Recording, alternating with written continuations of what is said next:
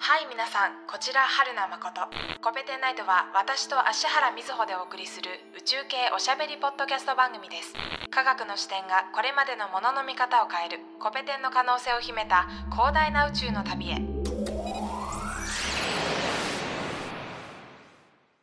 春名誠です芦原瑞穂です。今回から新シーズンをスタートさせていきたいと思いますイェイイエイさあ、事前にうん、告知があった通り、はい太陽のシーズンですですね。やってなかったですね、うん太陽。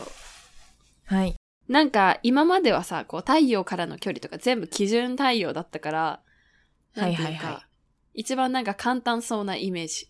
なるほど太陽からの距離とか考えなくていいじゃん太陽からの影響とか。まあね。うん。まあ確かにね。まあまあなんだけどど、太陽がどんだけ大きいのかとか、惑星の規模とどれくらい違うのかとか、あーうとん他の、宇宙にある他の恒星と比べて太陽ってどんな位置づけなんですかとか、はあ、もっとでかい規模で。そう。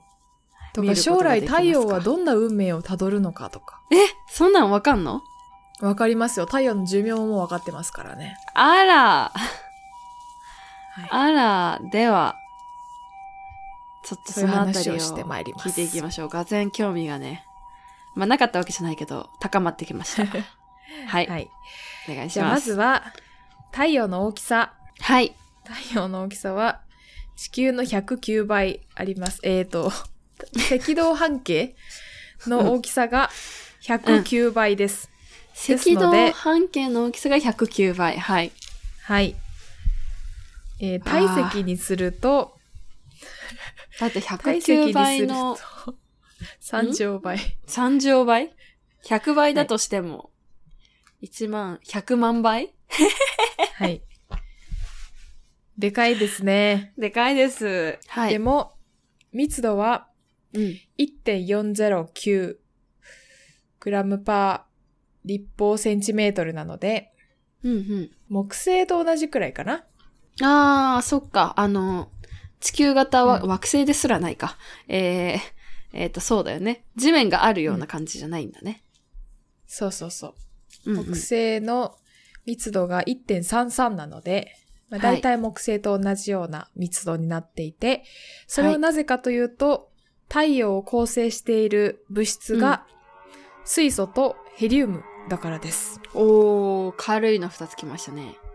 はい。水素とヘリウムがあるから、うん。えー1.4くらいです。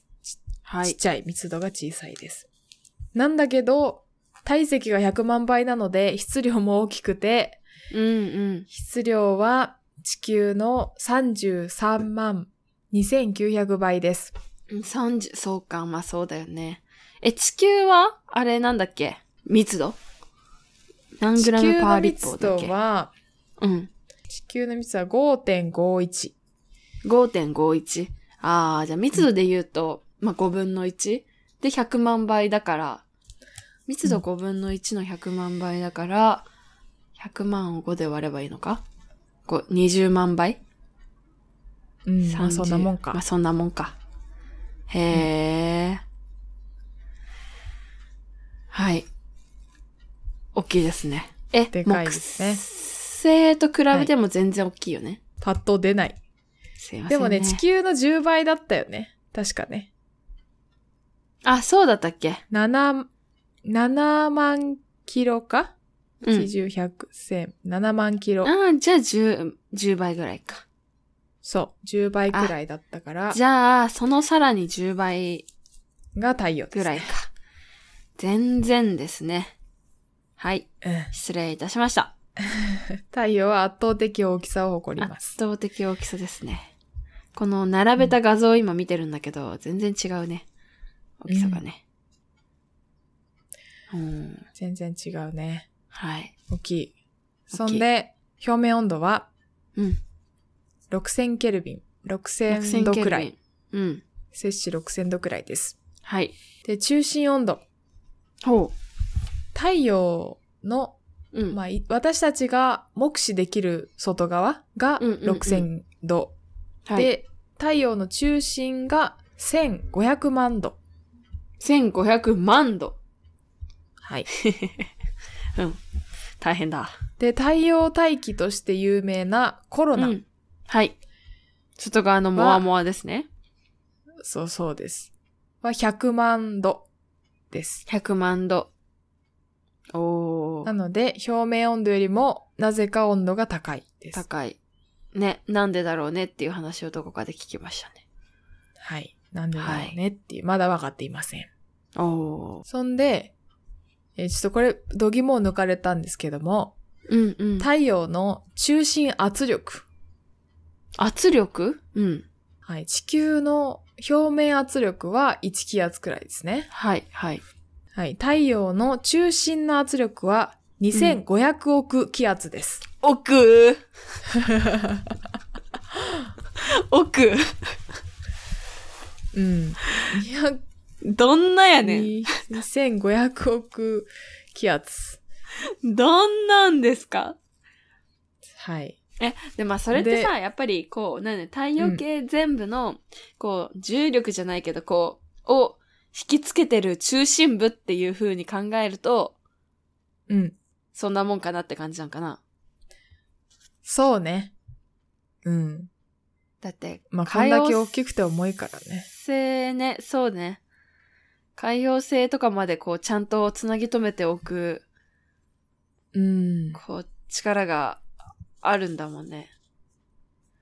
そうなんよね。あら。ちなみに地球の中心の圧力は、だいたい360万気圧ぐらいらしいですね。いや、それもなんかすごいけど、さっきの奥聞いちゃった後だとなんか、ああ、そんなもんか、になっちゃうね。 2500億はえげつないで す。えげつないですよ。はい。太陽すごいえ大げつないなきい。でさ、太陽はい。がさ、あのーなんで光ってるかって知ってるどういうことなんで光ってるか太陽がななんんで光ってるかうん。そう、惑星は、まあ、赤外線は出してるけど、可視光で光んないじゃん。光んないね。なんで、太陽は可視光で光ってる、んだと思うえ、なんかが燃えてるんじゃないのあ、酸素ないのにとかそういう話 まあ、酸素はないんだけど、 うん。燃えてるわけじゃないんだよ。あ、え、燃えてるわけじゃないのそう。んん燃えてなるんわでけ可じ視ゃ光な出くててんの、わかんない。うん。核融合が起こってるから。はー、核融合が起こってる。燃えてるわけじゃない。そう。そそうっか、。酸素と化合してるわけじゃなくて、そう。え、それで、可視光でん、あ、出るか。出るんだよ。核融は合。前にね、あの、原子核、原子力エネルギーは核分裂。ー。うん。でも太陽は核融合って話が出たんだけども、あ、しだっけな。えーと、あのね、探査機のところで出たな、かし、えーと、冥王星か、海洋星か、冥王星のところか、うんハイパーベルト天体まで行った、うん、うん、うん。ボイジャなんだーっけ1号ボイジャー2だ号の話、はい、はい、はい。で、原子力電池を積んでるって話が出たんだけども、うん。原子力電池とは違うメカニズムで、核融合反応っていうのが起こってるのね。ほうほ核融合反応については、まあ、次回以降詳しくお話ししていくんだけれども、う。うん。えー核融合反応っていうのが中心で起こっていると。2500億気圧のところで核融合が起こっていると。うん。で、中心で核融合が起こってて、そう、太陽の表面に至るまで、うんなんか太陽のを半分に割った図みたいなやつ見たことない。太陽を半分に割った図。ここに今4分の1えぐれてる太陽の図がある。核があってあーそんな感じ、そんな感じ。うん、うん。うん。核があって、放射層っていうのがあって、はい、放射層があっみて、たいなことが書いてありますよ。対流層っていうのがあって、これはどういうことです表面にたどかり着くんだね。そうそうそうそう。書いてある。そう。核融合が中心で起こって、その、そこから放射が出てくるんだけど、放射のエネルギーが出てくるんだけど、うん。その放射のエネルギーが、えーまあ、放射層で外側に伝わっていっってさらに対流層ではまあ対流が起こっていて、うんで表面一番外が一番私たちが目視で確認できる高級っていう表面があるのね、でその外側にまあ細層とか、えー、とコはいロナとかはいう、いはいまあ、大気に当たる部分があるんだけどはいじゃあなんで核融合が起こっている核の大きさとかうん放射層があるとか対流層があるとか分かってるんだと思う、見えるわけないよね見えるわけないし突入できるわけないじゃん うん6000 6000ケルビンで気圧もめちゃめちゃ高いのに突入できるわけもなく、うんなんで分かってると思うえー、なんで逆算したんじゃないじゃあわかんないなななんて言った逆算したんじゃないこの温度であんだけ光ってんだからあーそれぐらいしかないだろうみたいななるほどね消去実法はうん内部構造を知る方法って地球でもそうなんだ,、そうなんだけどうん波波なの波うんうんわかんないえー、と、海の波じゃなくて、地震波とか、地震波ほうほうん、地球だったら、ううん地震波の、うん地震、まあ、地震が発生するじゃん。うん地震が発生したら、その波が、まあ、S 波とか P 波とかつって、伝わっていくでしょ、外側に。んうんで、その伝わる速度が、その物質、地下の物質によって違うのね。はあなるほどうん。ちょっと分かってきた。うんうんうん。なんかその波の伝わり方で、その材材質じゃないけど、伝わってるよ、なんていうんだ、うんうんうんこう、間のものが何なのかとか、何が何割そうそうでそうとかいうのがちょっと想像できると。そうそうそううん。そう。で、それ、まあ、それが地球のバージョンなんだけど、うん、じゃあ太陽の内部構造を知るために使われている波が何なの何なのかっていうと、うん、音波なの。音波音音、しかも太陽自身から出ている音波。うん太陽の固有振動って言われてるもので、うんまあ太陽の。の固有振動とか、太陽の5分振動。 5分振動ってどんな字書くの ?5 分って。 5分ってあの5 minutes の5 分なの。 5 minutes の5分なの。そう。太陽が5 minutes で振動してるんだって。はい5 minutes 周期で振動してるんだって。表面が。 へーこ初めて知っれた。を、そう、太陽の5分振動って言うんだけど、うん。まあ、これが観測されてから、この振動の正体がずっとわからなかったのね。はいはいはい。5分おき。そうそう、5 分。ちょっと面白いね5分周期アラーでムね、鳴って震るえみたていんなだけど。そうそうそうそう。うん。で、その後わからなかっの、たのねまあ、うん観測技術とかの発達によって、これが音波。太陽から出てる音波の振動だってことが分かったらしくて、私もこれ以上は知らないんだけど、うんこの音波による5分周期の振動によって、太陽の内部構造が推定されて。だから、核融合が起こってる層があって、放射層があって、対流層があるっていうのが分かってるのね。しかも、へえ。その厚み、各層の厚みも分かってて、うんうんうんうん。わかりそう。なんか、すごいね。うん。そう、核融合起こってる領域が、だいたい半径20万キロメートルぐらい。で、ほうここの温度が1500万度だったね。さっき紹介したみたいに。はい。1500万。です。はい。で、その外側を覆っている放射層が次40万キロメートル。うんあって、この間を、えー核融合で発生したエネルギーが外側に伝わっていくと。うんうんで、その外側に対流層っていうのがあって、対流層は20万キロメートル。ほで、ここでは、えっ、と、まあ、あれだね、えっ、と、表面付近が6000度、まあ、高級が6000度で、う。うん。で、下の方が熱いから、うん。対流が起こってんだね。 あの、下から伝わってき、下から熱いものが伝わってきて、上に上がりたく表て、うんうん。そう、表面で冷やされて、冷やされて、でぐるぐる落ちてきて、みたいな。あ、なるほど。うんああ。ちょっと想像できた。ぐるぐるしてそう思うとさ、なんかその高級面が冷たいのが、冷たいのはわかるんだけど、やっぱ宇宙の方が寒いから、もちろん、うんだと思うんだけど、やっぱりこうコロナだっ けが暑いのが意味わかんなくないわかんないね。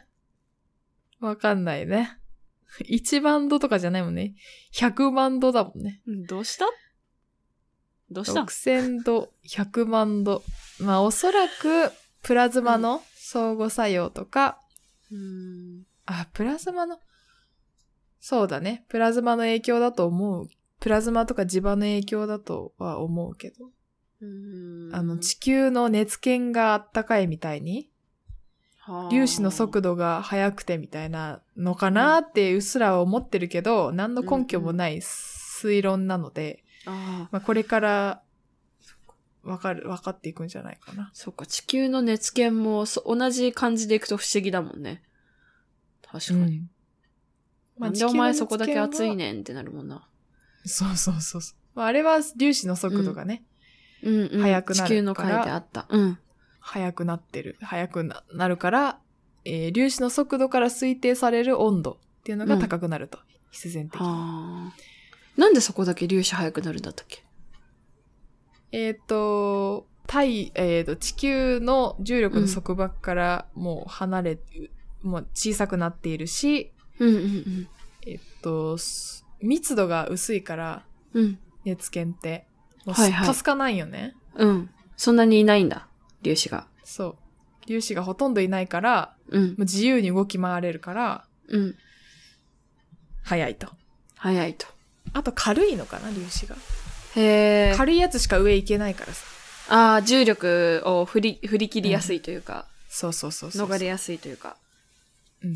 はあ。で、そうだな核、核融合がやっぱ気になるよね。うーん。今何分ぐらい経ったっけ ?20 分か。ワンチャン、いえっちゃー、う黒点の話までいけますね。黒はい点の話をします。はい。黒点の話。えー太陽の表面、まあ、うんうん高級面うにん。黒い点が現れることがあるんですよ。言いますね。はい。はい。黒い点これを黒点と言うんですが、はい。まあ、なんで黒いかというと、周りよりも温度が低いからなんですね。ほまあ、黒点の温度はだいたい4000度ぐらいです。う。うーん。と言っても高いけど、まあ、周りが6000度だもんね。うん。うん。 4000度くらいになってて、ちょっと、まあ、ちょっと、ちょっとでもないけど、温度が低い領域で、うんうん。で、この黒点が11年周期で数を増やしたり減らしたりすると。はい。なんか聞いたことある。それに、そう、それに伴って太陽の活動が、えー黒点が多くなるほど太陽が活発になって、へ黒え。点が少なくなるほど太陽活動が小さくなると。あ、収そうまなってんいくだ。とうん。いうことが知られています。うーん。なぜかというと、まあ、太陽活動が何なのかっていうと、その太陽フレアって言われる太陽表面の爆発で、うんたくさんプラズマを外側に放出したりとか、はい。えー太陽風っていう、うんまたそれも太陽から吹き出てるプラズマのことなんだけど、うんうん。えーそういうのが多くなったりとかうん。するのがその太陽活動が活発だっていうりょ状態なんだけれども、はい。この黒点の正体がうん。実は磁力線なのね磁力磁線が力線表面にうん。そう磁力線が表面に浮き出てきたやつが黒点なのね磁力線って、ど、線はどの線だえっと、線はライン線路の線、うんラインああ。磁力磁場線。のうん。そう磁場のなんだろうね磁場のなんていうの骨格みたいな感じふんふんふん。磁力線っていうのがあってはい。磁力線、うん、磁力磁力線磁場の骨格うん、みたいなのがあって、磁力線に従って粒子は動くんだけど、ほ磁力線にそ沿って動きたいんだよ。あの、う。あ、家電粒子って、プラズマって。えーっ、と、磁力線で今調べたら、あの、砂鉄巻いた時の、あの、線。うん。磁力に沿った線。はいはい、はい。磁場の方向に一致するような曲線。という風に出てきましたが、はいは磁力線。それで、合ってますかそうです。合ってます。それが黒点なのそれの、それが、うんえっと、うん太陽、そう、太陽の中で核融合起きてるから、太陽の中って放射線だらけなの。放射線とか磁場とかだらけなのね。うん。で、その太陽の中のほ、えっと磁場が外側に浮き出てきたやつが黒点で。で、はい。で、その、黒点って必ず2つセットで現れるの。へえ。で、2つセットなのは、なぜかというと、まあ、この紐みたいなのを想像してもらえればわかるんだけど、うん。太陽の表面から、こうのん磁力線がこうグッと出てくる。はいはいはい。あ、入り口と出口みたいな。そうそうそう、入り口と出口で黒点になってる。はので二つセットで現れると。なるほど。今のすごいわかりやすかった。こう、紐のね、こう、ループ状のひ、磁力線が、こう、表面から突き出しちゃうと、やっぱ入り口出口じゃないけど、二箇所でそ黒点が現れるとう、。そうそうそうそう、現れるはあ。なるほというど。ことなんですね。そうなると確かに黒点が多いほど、なんか太陽活動が活発であるっていうのはなんか納得しやすいね。うん、磁力線が出てきちゃうからね。出てきちゃうぐらい活発になってると。中でたくさん磁力線が増えてる。いっぱいいると。 そうそうそうそう。ちょっとバカみたいになった最後そうなんです、そうなんです。はいはいはい。納得しやすい。はい。わかりました。ですので、うんえーっと、太陽黒点の数っていうのは、うん。その、まあ宇宙天気とも言われるんだけど、その、なんだろうな。電磁波とかが地球に悪影響を、地球のうん例えば人工衛星とかを狂わしたりとかうんっていうの被害があるから、はいはい。太陽黒点の数ってずっと計測し続けているんだけど、し続けられているんだけど、うんうん。えー今、ズームに送ったリンク、はえーい。リスナーの皆さんは概要欄にある、はい。である、えー宇宙天気予報というサイトなんですけども、ほうこれほはう国立研究開発法人情報通信研究機構のサイトで、太陽黒点の今の本当だ太。陽黒点の数が、現在の太陽表面。はい、ああ、でん、ありますね、ね黒点。磁力線が 飛び出している点がいます。ありますね。はい。あ、サンスポットナンバーということで、ちょっとそう増えてるんじゃないですか今1月6日時点ですが。そうですね。えっ、と、これをもう少しこう、い1月のデータじゃん、これ。うん。で、もう少しロングスパンで本当は見たいところなんだけど、うん。太陽活動が静温な時って、うん。太陽表面に黒点って一個もないぐらいなのねあ。そうなんだ。それに比べて今はすごい黒点が表面にあるじゃん。ある。で、太陽黒点相対数っていう指標が、まあ、これ黒点のし、えー数の指標なんだけど、こうんのほら、黒点の大きい部分とちっちゃい部分とかを、うまいこと、うあん。の、数えて、うん。そう、黒点相対数っていう数にするらしいんだけれども、はいはいはいそれが135個あると。うん。なんか思ったより多かった。もっと少ないかと思ってた。そう、 20めっちゃとかあるね。ぐらいなのかと思ったら、百何十だね。だって、多い時さ、先月の十何日とか160とかじゃん。そうね、161個あるねへえ、今はちょっそうそとうそうこれは活発な方なんですか活発な時期に差し掛かりつつあります。へえ。あ、 11そういう年周期で減ったり増えたりしてるんだけど、なるさっほどき言ったみたいに。うんうん。太陽黒点数1700年から2020年までのデータ。ありましたー。まあ、これって誰でも見られる公開されているデータで、うん。まあ、これを見ると、大変、すごい、すごい票が来た。 0から250ぐらいまでで、こう、11年ごとにうん。波があると。うんうん。いや、でも本当にゼロの時もあるんだね。ありますね。ね。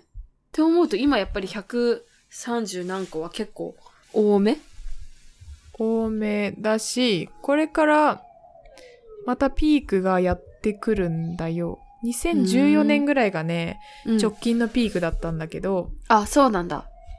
あうん本当だそれの、それの11年後か。それの11年後にまたピークが来るから、はい。 25年ぐらいにまたピークが来るのかな。そうだね。本当だ。第23期、24期みたいなこの前2024年が24期だったんだね。うんうんうん。へえ。じゃあ次25期が来ると。そうです。はーい。で、太陽、太陽、そうだね。太陽黒点。まあ、これから増えていくので、う太ん。陽活動が活発になっていって、電波障害とか起こるかもしれません。ただ、防ぎようがないというか、うんうん。対策のしよようがあまりないので、うんひどくならないことを願いましょう。そうですね。え、その分さ、あの、すっごいのんきかもしれないんだけどさ、あの、なんだっけ、うんオーロラが見れる確率が上がるとか、そういうちょっといいことはない のう。あるあるある。か上がる上がる。上がるやった 上がる。やったって いうか。やっぱり、実際にその、の、うん。うん、実際にその研究室の、あの先生のお母さんが、うんうんオーロラ見たくて何年か前に、そのアラスカかどっか行ったらしいのね。うんでもそん、の時は1週間ぐらいいたけど見れなくて、あらら。で、あのコロナも収まってきたから、こ来年か今年かにもう一回リベンジしようって話が出てるらしいんだけど、うん。実際にその先生も太陽黒点が増えてるから、うん。ああの、見えやすいかもねって話が出てたので、あー。そういう風に使オーロえラばいいの活か。発になるでしょう。はい。じゃあ 太陽、黒あ点の、うん一生に一度は見に行きたいとか言ってる人がいたら、あの、太陽黒点のピークの時期に行ったらいいよってアドバイスすればいいっていうことですね。そうそうそうそう。うん。あとね、その太陽から来てるプラズマで、うん。オーロラ指数っていうのがあって、オーロラ指数うん。うん。オーロラが見えやすいかどうかの指数、ううん。あ、今日は見えやすいよとか。そうそう。AE 指数っていうんだけど、へオえー。ロラ指数っていうのが実際に導出されてて、うん。それを見ると、あ、この頃は、おうんあの、オーロラ見えるかもなーっていうのが予測できるので、おーオーロラを見たい方はぜひ、AE 指数、オーロラエレクトロジェット、AE 指数っていうのをはい。参考にしてく ださい。参考にオーロラ旅指数行に行ってください。うんどこがいいかなアラスカアラスカとかカナダとか、カナダうん、あ、本当だ。そう、宇宙ね天気予報についてとかあるね。うん。はい。